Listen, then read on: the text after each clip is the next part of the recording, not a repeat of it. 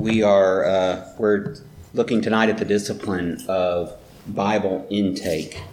Um, in some ways, this is probably the easiest of the disciplines, and you'll see why I say that in a few minutes. Uh, because it's really not that hard for us to read the scriptures, but my mind goes to places in Africa and in Asia where vast communities of Christians do not have access to the Word of God.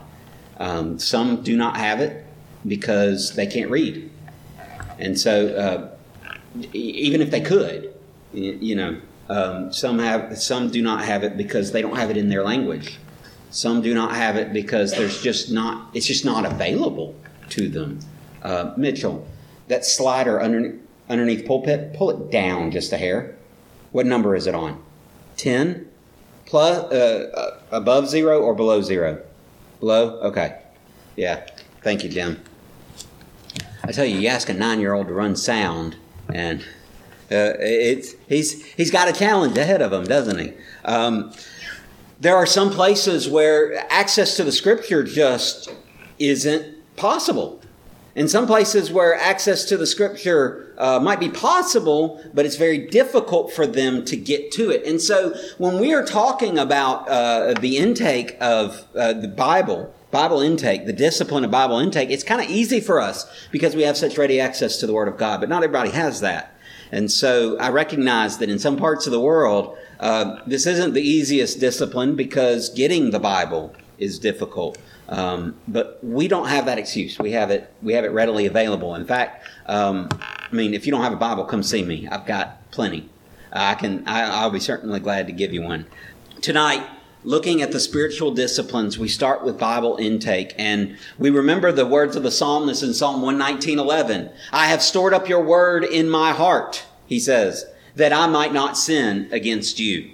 Putting the word of God into us has the effect of us being more like him. And that's the purpose of the disciplines, right? Is godliness. Discipline yourself, Paul tells Timothy, for the purpose of godliness. So how do we get the word of God in? I'm going to give us uh, uh, just a couple of brief ways that we can talk, that we can, that we can focus on storing up God's word in our heart. Uh, ways of taking in the Bible. Next week we'll talk about some of the more in-depth kind of things, things like memorization and things like meditation that will really drive it into the depths of our heart. But for right now, we got to get the word in there first and then we can work with it and really get it down in. So, so for tonight, we're focused on getting the Word of God in. And we do that in a couple of different ways. But before we do anything of that, uh, let's go to the Lord in prayer, shall we?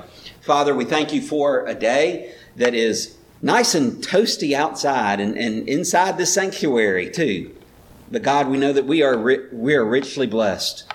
We're blessed because we have you, because we have your word the ability to take it in, for it to guide our lives. Father, shape us as we consider your word and how to bring it into our hearts. In Jesus' name, amen. All right, so how do we take the word of God in?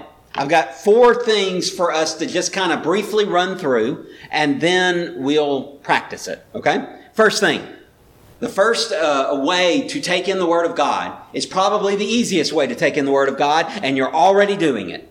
Hear. Hear it regularly.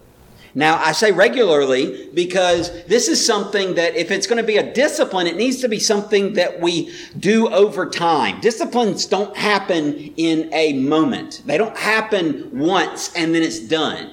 Discipline happens over a long period of time. And so it's not just enough to hear the word of God every now and then. To hear the word of God in uh, uh, sporadic moments here and there. To hear the word of God accidentally. We must hear it regularly.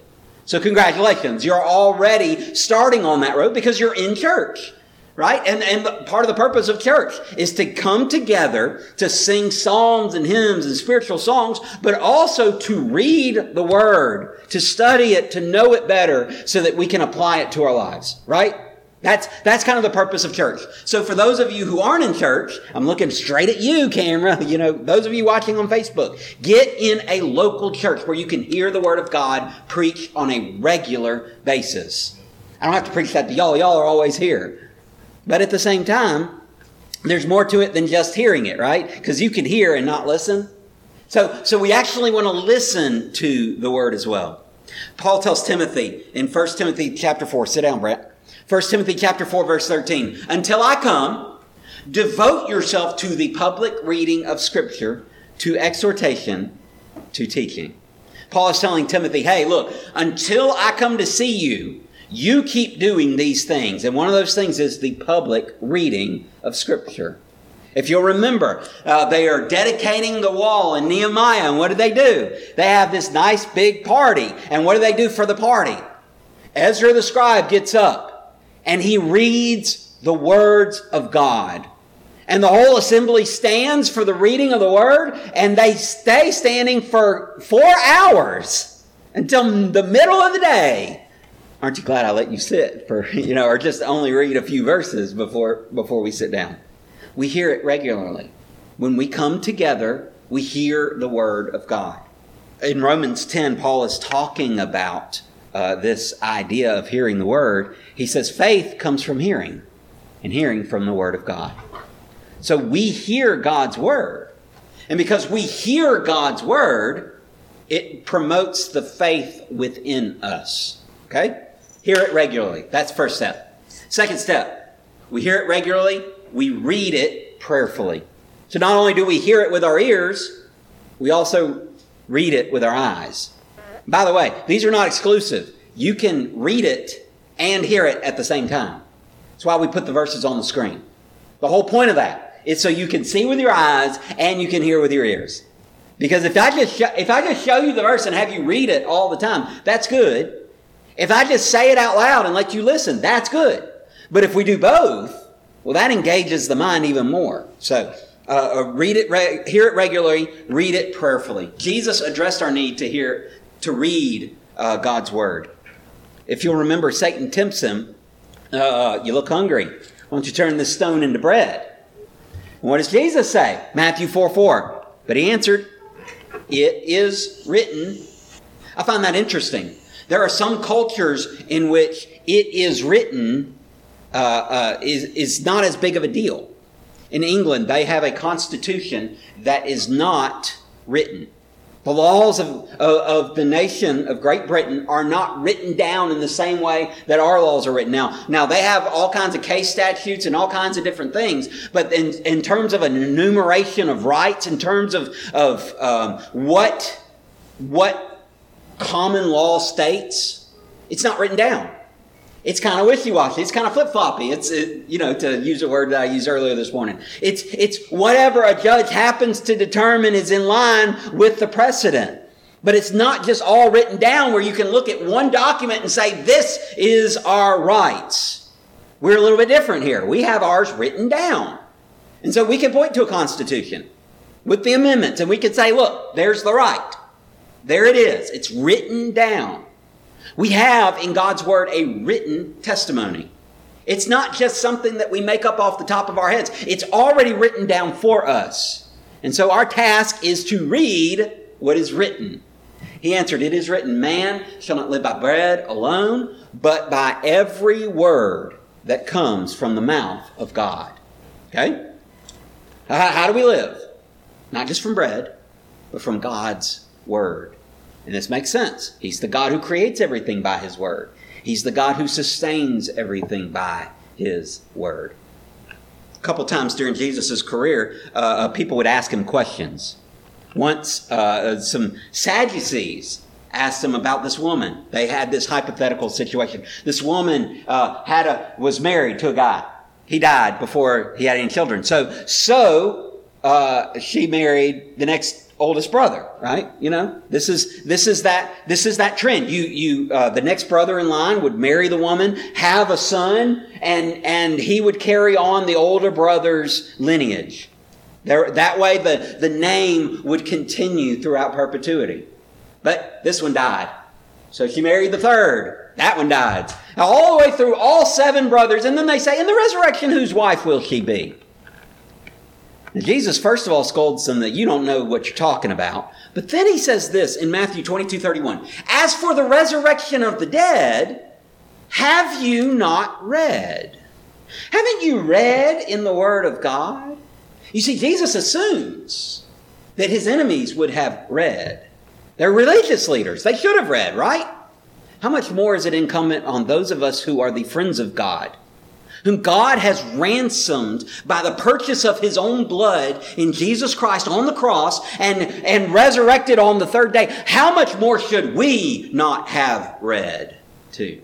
So we read the Word of God. 2 Timothy 3. Why? Because all Scripture is breathed out by God and is profitable for teaching, for reproof, for correction, for training in righteousness, that the man of God may be complete, equipped for every good work. How can Scripture complete us if we don't know what it says? So we got to read the Word. How often? Well, I think uh, John Blanchard can answer that question for us. He was an English preacher that wrote a book called How to Enjoy Your Bible. This is what he says. Surely we have only to be realistic and honest with ourselves to know how regularly we need to turn to the Bible. How often do we face problems? Temptation, pressure, every day, right? How often then do we need instruction, guidance, and greater encouragement? Every day. To catch all these felt needs up into an even greater issue, how often do we need to see God's face, to hear His voice, to feel His touch, to know His power? The answer to all these questions is the same every day. So ought we every day to read His Word. So we hear it with our ears, we read it with our eyes. There's another step. it's one thing it would be one thing if I said, let's all go off the Australian coast to the Great Barrier Reef. And we're all going to take snorkels and goggles, and we're all going to put our heads just below the surface and get a big overview of what it looks like. It'd be fantastic just doing that, right? But how much better would it be if you could strap on some scuba gear and go into the reef and see it up close? So much better it is not only to read God's Word, but to study it carefully. So we hear it regularly. Excuse me, regularly. We read it prayerfully. We study it carefully. Ezra is described this way in Ezra 7:10. For Ezra had set his heart to study the law of the Lord and to do it and to teach his statutes and rules in Israel. Notice the progression. He set his heart, there's discipline, for what? To study. Why? To do it and to teach it. That, that progression uh, applies to us just as much as it applied to Ezra. We must discipline ourselves to study so that we would do it ourselves and be able to teach others to do it. Paul went to Thessalonica, started preaching in the synagogue. The Jews, man, they got so mad, they ran Paul out of town caused such an uproar. Paul had to leave before the local authorities got involved. He goes to Berea and he goes to the synagogue in Berea and he shares with them and he gets a totally different response. Now these Jews, Acts 17, 11 tells us, were more noble than those in Thessalonica. Why? Because they received the word with all eagerness, examining the scriptures daily to see if these things were so. They didn't just take Paul's word for it. They didn't just assume Paul was wrong because it's something they had never heard before. They opened up their Bibles and they studied. And they asked the question, does what Paul is saying line up with what God has said? And sure enough, it did. And so the result, verse 12, many of them therefore believed. That's our role. We hear God's word, we read it, we study it, we come to know what it means, and then we live by it. 2 Timothy 2:15 Paul tells Timothy, "Do your best to present yourself to God as one approved, a worker who does not need to be ashamed, rightly handling the word of truth." Yours might say rightly dividing. It's it's kind of the same. We have this old saying um, of um, separating fact from fiction. You heard that saying? dividing in that case kind of means that same thing. That same idea of, of taking, dividing between what is true and what is false. The, the right ideas about what scripture is saying and the wrong ideas, just separating those apart. That's what, that's what the word dividing meant then. Okay? In, in talking about studying the Word of God, Richard Foster um, makes an astute observation. He says, The mind will always take on an order confirming to the order of what upon what it concentrates. Let me read that again and maybe a little clearer. Sorry. The mind will always take on an order conforming to the order upon which it concentrates. If you focus on something, it will alter the way you think. It will change the way the synapses in your brain develop. This is why kids that learn a language, another language, when they're really young, have a much easier time learning additional languages as they grow up because their mind is shaped in such a way to learn different languages. It's why it's so crucial for us to study God's Word because when we focus on it, it changes us, makes us more like God. Uh, Foster goes on to describe the process of studying. He gives four steps. I'm going to briefly run through these. First is repetition, over and over and over again. You, you, the first step of studying is just over and over and over. You think it's mind numbing. You remember multiplication tables as a kid. Oh my goodness, when is this going to be over? It's, it's, it's repetition. Why? Because you're going to learn it that way. The best way to learn multiplication tables is over and over and over again because you're finally, finally your mind says, you know what? I'm tired of working this hard to figure it out. I'm just going to remember it. That's the idea. So first, repetition. Get it into your head. Second, concentration. Think of repetition as like shining a light. Think of concentration as making that light into a laser beam that is zeroed in on one point. It's, it's the focus of the mind. Uh, in Psalm 40, 49, verse 4, the psalmist says, I will incline my ear to a proverb. That incline my ear, that's concentrating. I'll concentrate on it. I will solve my riddle to the music of the lyre. In other words, he's saying, I'm going to focus on this until I get it. Concentration. Third step, comprehension. You ever, you ever have that moment where you've been trying to figure something out and suddenly it dawns on you? There's a joke that you hear and you can't get it, and then finally you're like, oh, that's what that joke is. Or, or it's something that you've been, you've been trying to remember a name and it's on the tip of your tongue. And then finally, about 10 minutes after the person you're talking to leaves, you're like, oh, that's who that was. I know now. Comprehension. When we focus our concentration on something, eventually, maybe it takes a long time, but eventually, finally, we break through the fog and we understand it. This is what makes study a discipline because comprehension doesn't come fast. Sometimes it does. Sometimes you see it once and you've got it. I understand it, I know it, I'm good to go. Sometimes it takes over and over and over again, and over and over and over and over and over again, and then over and over and over and over and over and over and over and over again. And then you still forget it, and you have to relearn it. Sometimes comprehension takes a lot of effort. John, Jesus is talking to his believers, and he says to them, If you abide in my word, you are truly my disciples, and you will know the truth, and the truth will set you free. Notice, notice the pattern. Abiding in his word leads to knowing the truth, which leads to them being set free by the truth. The impact of the truth does not happen until they know it, and knowing it doesn't happen until they abide in His Word first. It takes time.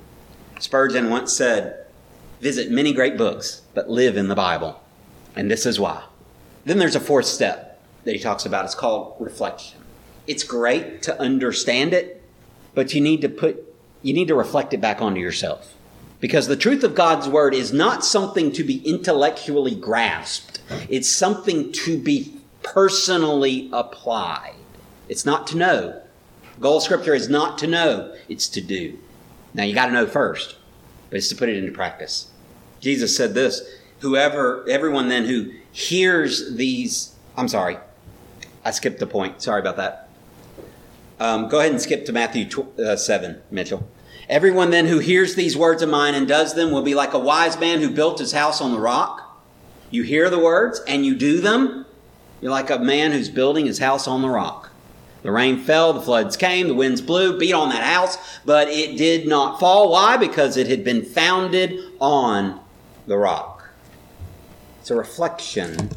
How, how does uh, it's not just hearing, it's doing. It's reflecting it on yourself and asking, how does this scripture actually impact me? What makes this significant to my life versus just generally applicable to everybody? That's why when I'm evangelizing, when I'm telling someone about Christ, I tell them that everybody's a sinner. And then I ask them the question, Are you a sinner? Because a lot of times I get the answer of, Well, you know, I'm not that bad. And I know they didn't get it. And I, we got to go back. Because I want them to come face to face with the fact that they are sinners because they can't come to know Christ until they do. It's got to reflect back on me. Which means that the final way, now we'll go back to that point I just missed. The final way we, uh, we hear it regularly, we read it prayerfully, we study it carefully, then we observe it actively. We put it into practice and we watch it happen.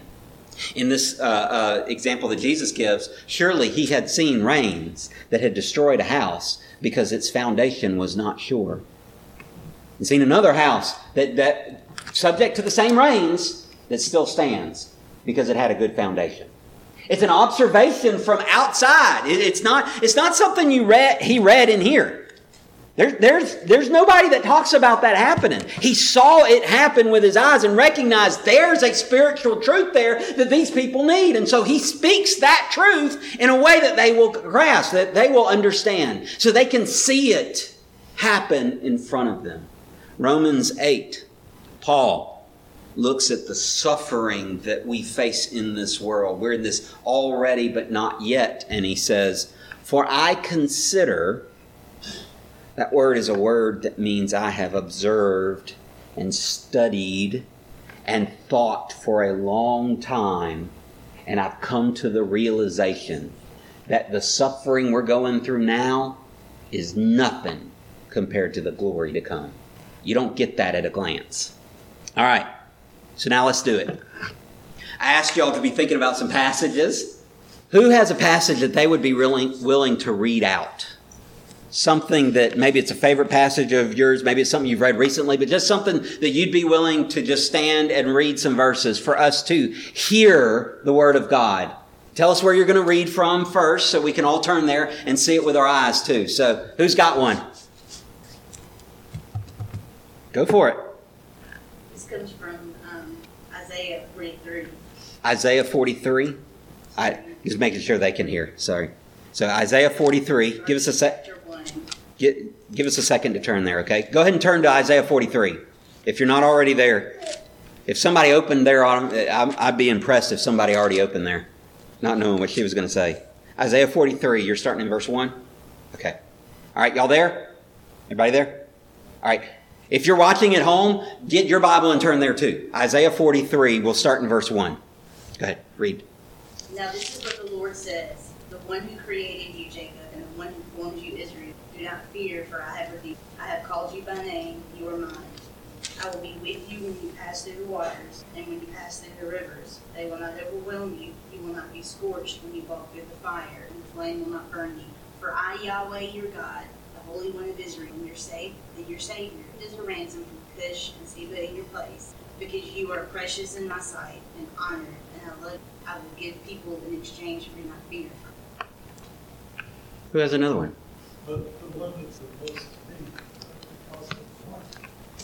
Genesis 1.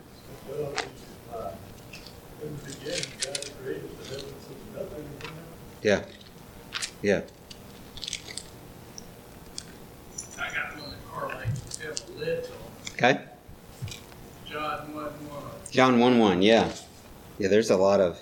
He's. John is. To, to use a term in um, music, he's he's ripping off of Genesis 1 in order to, and in, in the structure of his. So go ahead, read it.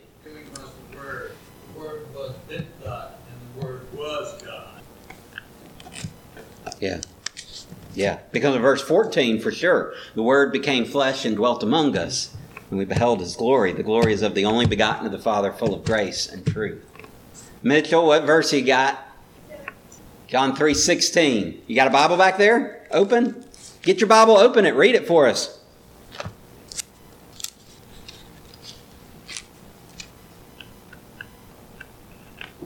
There you go. What, where? Luke 23. Okay.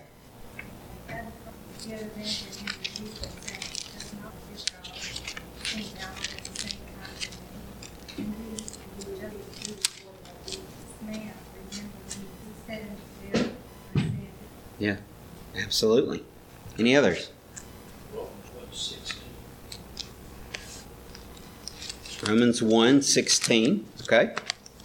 I am not ashamed of God because knowledge has salvation for the believes. Be first also to do the righteous of God through faith, faith, righteous.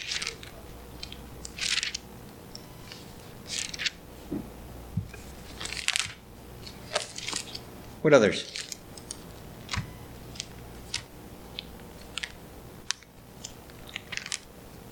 Very sure. Yeah. Hmm. Hebrews 13 5. Read it for us. Yeah.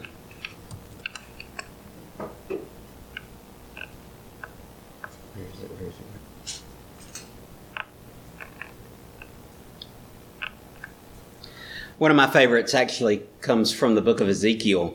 Um, this is one of those things where, like, I was reading through, and it's just like I, knew it was in there somewhere, and then when I found it, it was kind of interesting.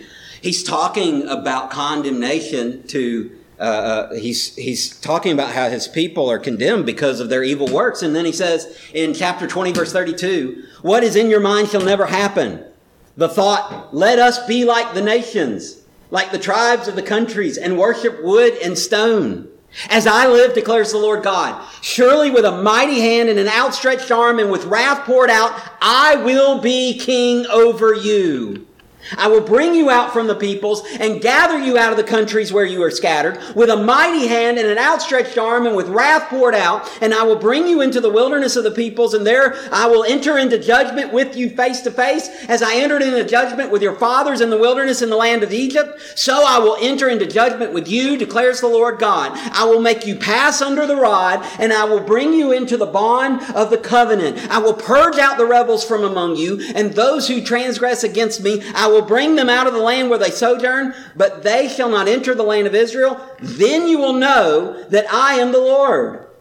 And then he goes on a little bit later and he says, And you shall know that I am the Lord, verse 44, when I deal with you for my name's sake, not according to your evil ways, nor according to your corrupt deeds, O house of Israel, declares the Lord God.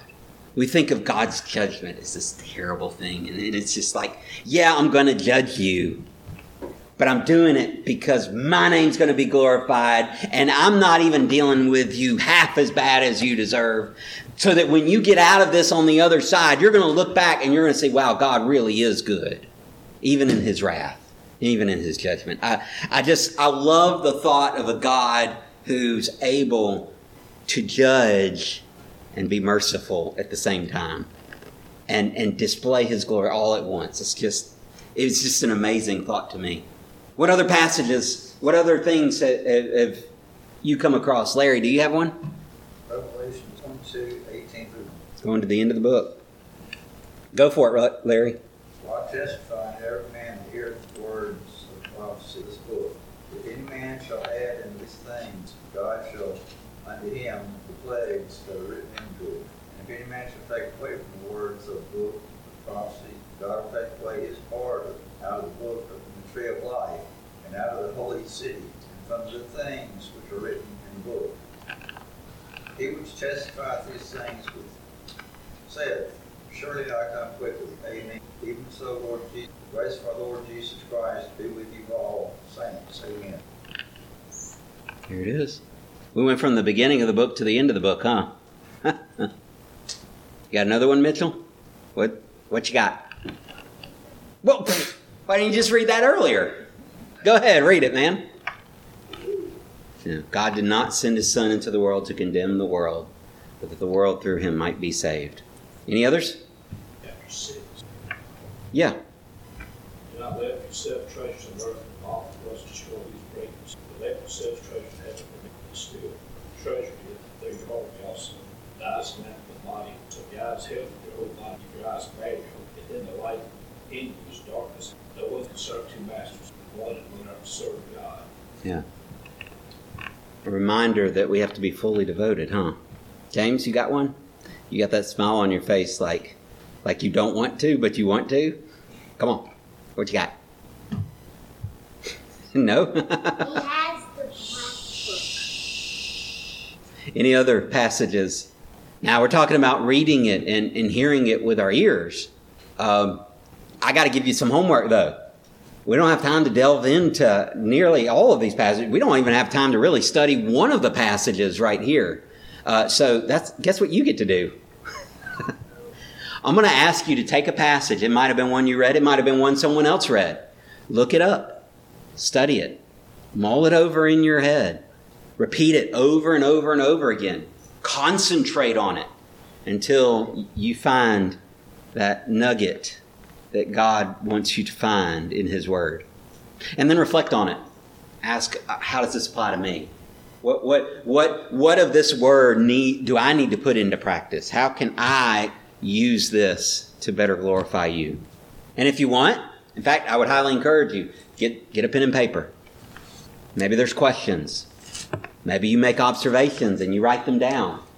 Maybe you think of other things while you're going through this, some, some particular things that you don't know why they're popping into your head, but prayer requests that come to mind. Write them down. This is an active thing. It's not just about sit back and let someone else feed me. You got to digest your own food, right? Same's true with the Bible. You got to take it in and process it, digest it, let it have an impact on you. For those of you who are at home, I'd encourage you to do the same. Get your Bible, look at a passage, study it, concentrate on it, read it out loud. I know it sounds weird, but just read it out loud as you're reading it. Incorporate the senses. Let God's Word be your sole focus. And like a laser beam, it stays in a single point all the way to the back of the room. I got it on the doors. There you go. Keep your focus on that one passage, that one verse, that maybe it's that one word, and let God do his work as you focus on it. Let's pray together. Father, humble us as we approach your word. We've listened to what you've had to say. Some of them were good things, some of them were harsh things, some of them were very sober reminders. Some of them were, some of the things you say are, are not always easy or comfortable or not always the things that we like to think about, but God, you've said them. And that makes them worthy of our focus, worthy of our concentration, worthy of our attention. So, God, help us every day to intake your word regularly, to hear it, prayerfully to read it, carefully to study it, and actively to observe it, that we may be more like you. Thank you for this precious gift. Help us not take it for granted. In Jesus' name we pray. Amen.